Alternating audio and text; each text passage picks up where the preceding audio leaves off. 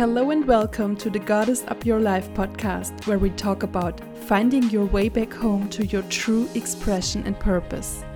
If you are a woman who is ready to step into her next version and manifest a life that wholeheartedly fulfills her, and who is done with people pleasing, who is ready to finally listen to her soul's calling, and who is willing to unapologetically express her boldest and most beautiful self, this podcast is for you. My name is Elaine Valerie and I'm your host today. Hello and welcome to this new episode. Today we're going to dive into a topic that is close to my heart. I boldly called the title of this episode, Why Most People Die Young. And that's because I really think they do. Not in a literal way, of course, but in so many other ways, and we are going to talk about it all. Who are these people that die young? Where are they? These are people who gave up on their dreams, people who lost their spark in life, people who made a wrong choice and now think that they're stuck with it forever, or even worse, people who gave up their entire identity to please others, people who dim their light not to be too much, or people who only listen to other people's opinions and never dare to follow their hearts. There are so many different ways how these things can play out in the collective. And I've seen it all in my social circle, in my friends, in clients, and even in my closest circle. For example, I see people who got married or pregnant way too early in life, or who made some decisions for the wrong reasons. Some of them chose a lifestyle that doesn't suit them, or they chose a career path that doesn't fulfill them. Many people who die young aren't physically dying. They are just like a candle that is slowly suffocating and going out. I've made it my life's mission to help people reignite their spark again. Especially in my work with women, I've seen so many cases of beautiful ladies who never dare to be themselves, who think or thought that they are stuck with the choices that they made. But let me tell you, it's not like that at all. There's always a way out, and this episode is all about that. So, first of all, how did we even get here? That life feels unexciting, dull, boring, or simply mundane without any highs and lows. I think that we cannot just accept that the only highs in life would be, for example, celebrations or birthdays or Christmas or even festivals, and the rest of our time we live a boring life. I'm sorry, but I'm not here for it. This is something that I simply won't accept. Now let me ask you, do you remember this time in your life when we were all super young and when we had incredibly many dreams and every door seemed to still be open? When exactly did that stop, and why? One of the reasons could be this. There is a very linear path for most people. At least this linear path seems to be the holy grail, or at least it's been promoted like that. It looks something like get good grades at school, be socially acceptable, get a good job, buy a car, get married, buy a house, be a good neighbor, become a parent, adopt a pet, pay your bills and loans, grow old and then die. It's mostly a life that follows this unwritten rule. Behave and follow the norm, and then you will be accepted. And for sure, don't ever question anything. And let me tell you again, that's such a hard no for me. Maybe that's my rebellious Aquarius rising speaking, but I simply can't stand rules and ideas that go against the unique evolution of an individual. Especially not when it's so obvious that so many people are unhappy with their choices in life. And another reason is, no one ever tells you about how to be happy, how to cultivate happiness, how to live in a way that really suits your unique needs. No one ever paints the picture for us how it will look like after we get the house, the partner, the job, the car, and so on. What is the deeper reason why we want those things in the first place? And what's next? This so-called recipe for happiness, it's not it for so many people. And please don't get me wrong here. By no means do I intend to say in any way that any of these things are wrong. All of these things are amazing, if, and only if, you truly want them at a soul level. But there's the problem. How do we know what we really want? We have never been taught how to look inside for those things. We've only ever been taught what we're supposed to be doing. How many people on earth do all of these things, follow the norm and try to be a good person, just to wake up in their midlife with a bang, experiencing a tower moment and experiencing their life crashing down? In case you're not familiar with the term tower moment, in tarot there is a card called the Tower, which is probably one of the worst cards that you can pull. It symbolizes a breakdown of something, a sudden awakening, or a realization that something has ended, most often in a very brutal or eye-opening way, because the universe forced some much-needed change upon us that we kept resisting for way too long. And this is exactly what this is. You could also call it a midlife crisis. How many divorces do we see all around us? How many untreated mental illnesses? How many unhappy people are there? It aches my heart so much to see so many people suffer in this world. We haven't been taught the right tools at school or in society in general that prevent us from crashing into these walls. We only learn how to compete against each other, but not how to be in a healthy relationship with anyone. We're being taught how to think logically, but not how to deal with emotions, especially not difficult ones. No wonder so many people feel isolated, cold, and uninspired, and just follow what is being presented to them as the path of happiness by the narrative that we've all been told of how a linear life should look like. We grew up in a world that has not taught us how to live a happy life. It has only shown us an illusion, the way that it's supposed to be done. And yes, it might work for some people. It genuinely might work for some, but not for everyone. And I want to talk about the people who seem to have it all, but who are not happy with it. Because there is still something missing. There is this spark missing. There is this alignment with their true self missing. Because they haven't been listening to their soul's calling at all.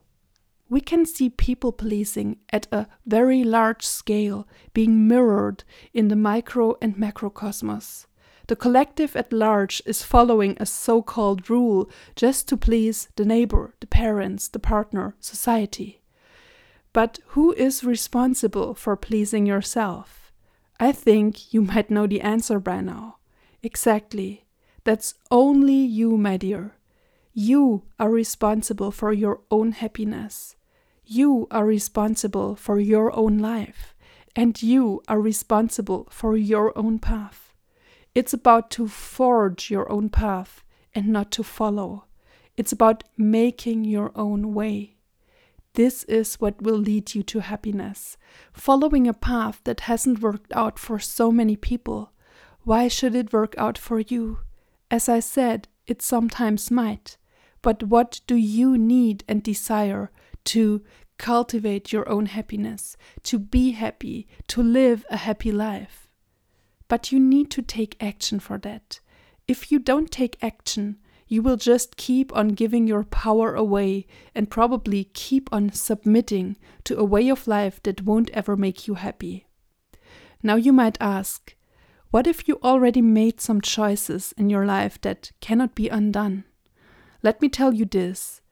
Just because you might have chosen a certain path in life, that certainly doesn't mean that you're now stuck. That is a misconception. Just because you chose a path in the past, that doesn't mean that you won't be able to give your life a new direction. There are things that we all cannot control, things and circumstances that just are. But there are surely things that you can control. And one thing that you will always and forever be able to control is your thoughts. If you can't control the situation, you still can control your thoughts. You cannot control other people's actions, but you can control your own as well as your reactions. To break free from a situation or cycle that feels like a dry spell, you need to start with yourself first, with changing your thoughts. Because if you don't change your thoughts, you will stay in the same pattern and you won't find your spark there when you're in a negativity spiral. What are the thoughts you think daily? Do you really believe that thinking about the things that you regret will take you anywhere other than deeper into the downward spiral? Can you see where I'm getting here? Your thoughts will impact your emotions, and your emotions impact your behavior. Your behavior impacts your habits, and your habits will create patterns. So what thoughts are you going to choose daily? As you can see, I gave this topic a lot of thought because I feel it so deeply in my heart. I see so many people suffer, dying young, because they there is no spark inside of them. There is no light. They just keep on living their lives, feeling unsatisfied, feeling unhappy, but also at the same time unwilling to change anything about it, because the comfort zone of staying in this so-called built system that they built for themselves is so hard to leave. So many people just accept the status quo, even though they're not happy in it. That's why so many people die young. Many people make choices early on in their life, and the fear of shame or guilt or being laughed at just because they now might regret some of their decisions is painful. It's always a painful realization when it suddenly hits you that your choices weren't the best for you and now you need to change something. This will ultimately lead you out of your comfort zone because you have to take action. You have to change direction. You have to do something about it. Of course, it's more comfortable to stay where you are and just to keep on living. But what is the price for it? We only get this one life. And do we really want to waste it on an okay state or something that is just barely bearable? I don't think we should do that. My dear, if you feel called to goddess up your life for real, and if you're ready to finally take serious action and follow your soul's calling, I offer one-on-one spaces in my thirteen-week-long The Evolving Goddess Mentorship. This is an opportunity for the woman who has big visions for her life and who is ready to find her purpose in the most empowering, intuitive, and soul-guided way. The next round starts in September, so if you feel called to join, you can reach out to me via the links in the show notes or visit my website evolving dash goddess dot com. But now, let's get back to the episode. What makes people die young in the first place? First of all, it's submitting to the status quo. It's like accepting death. That's what I've been talking about. But let me tell you, we are cyclical beings. Whenever you look at nature, nothing ever stays the same. After winter, always comes springtime, and then summer, and then autumn, and then winter again. Everything changes all the time. And we are a part of nature, and nature is a part of us. Everything comes and goes in cycles. And who says that you shouldn't? Who says that you're supposed to stay stuck in your midwinter phase forever? That's only you who says so, telling it to yourself, subconsciously, of course. We often find ourselves being stuck because we simply accept the status quo, because we submit to external forces, we submit to an idea or a negative core belief that has been planted in our minds. We gave our power away. When we give our power away and just let things happen, and when we don't take action, of course, we will just stay where we are and nothing will change about our situation. Another thing that makes us die young is regret, as it keeps you in a low vibration. I personally don't want to regret anything. I can say for myself so far that I've truly lived, and I'm not done yet. I still have so many things that I want to explore, so many goals that I want to reach, so many milestones that I want to achieve, personally and when it comes to my business and work as a mentor. Constantly thinking about the negative things, or focusing on what went wrong, or the things that you regret, is really not healthy. It will keep you stuck in the past, in a low vibration. And you cannot embody your highest version when you're stuck in a low vibration. So what you need to do is to bring yourself back to the present moment right now. Appreciate what you have instead of regretting what you don't have or what you missed out on. Sometimes when you're in a really low state, it might be hard to find things that you really appreciate about your life. But one hundred percent, there are always things that are positive. You might just need to look for it a little bit more. Just the simple facts that you have a roof over your head, that you're able to listen to this podcast right now, that you're able to have food every single day. These are the small things that you can start with. The fear of the future is another thing that makes us die young. While regret keeps you stuck in the past, the fear of future will also take you away from the present moment again.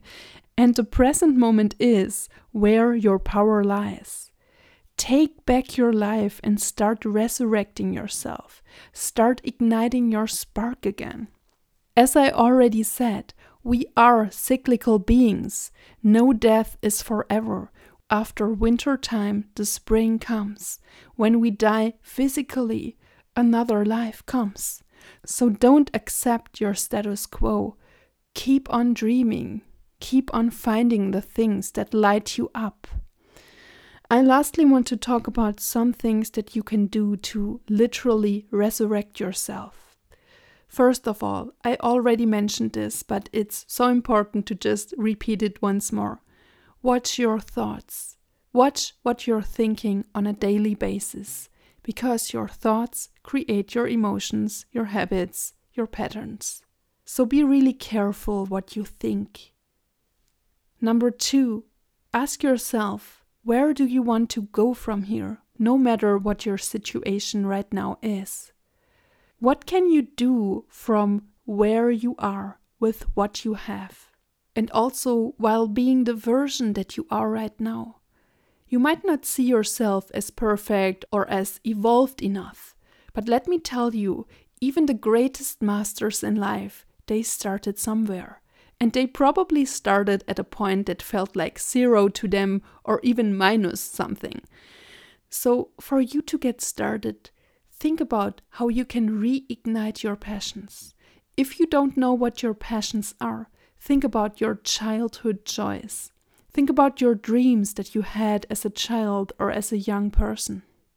Start small with setting intentions for every single day. What do you want to experience on this day? In the morning, write down how you want to feel like in the evening. And then take simple, small action steps to get there. This leads me to my third point. How can you incorporate things that you would want to do in your everyday life already today, even if it's just the tiniest little steps? Remember, you can start a side hustle if you truly want that. You can learn new skills if you truly want that.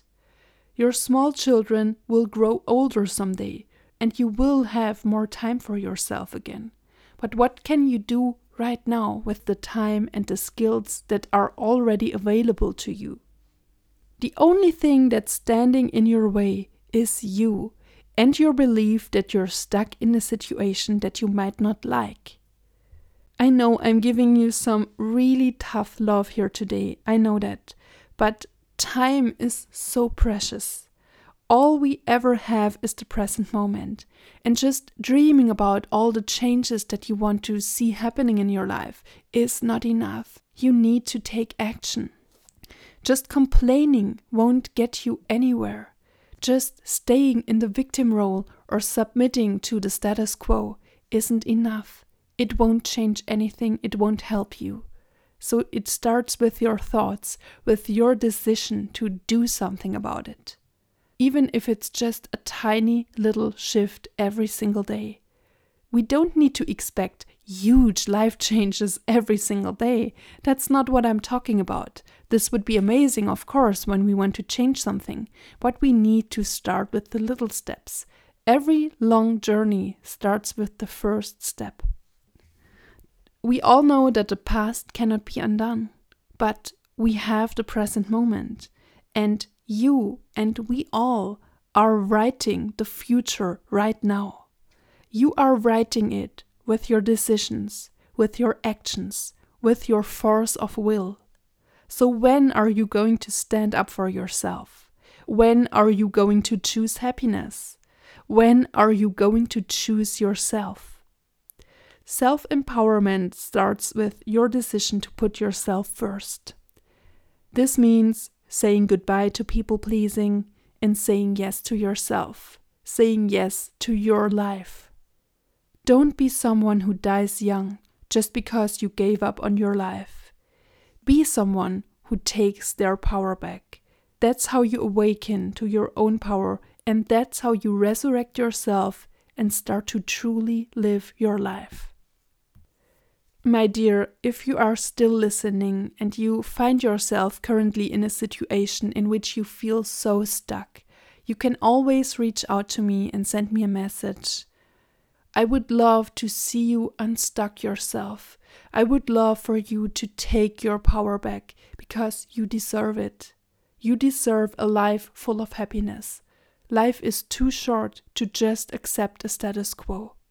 I'm here with you by your side. And now I'm sending you so much love and talk to you soon. If you liked this episode, feel free to share it and don't forget to subscribe to the podcast to not miss out on any new episodes. And if you have any questions or feedback, you can send me a message to podcast at evalerie dot com or D M me on Instagram at Elaine underscore Valerie. I'm sending you lots of love and talk to you in the next episode.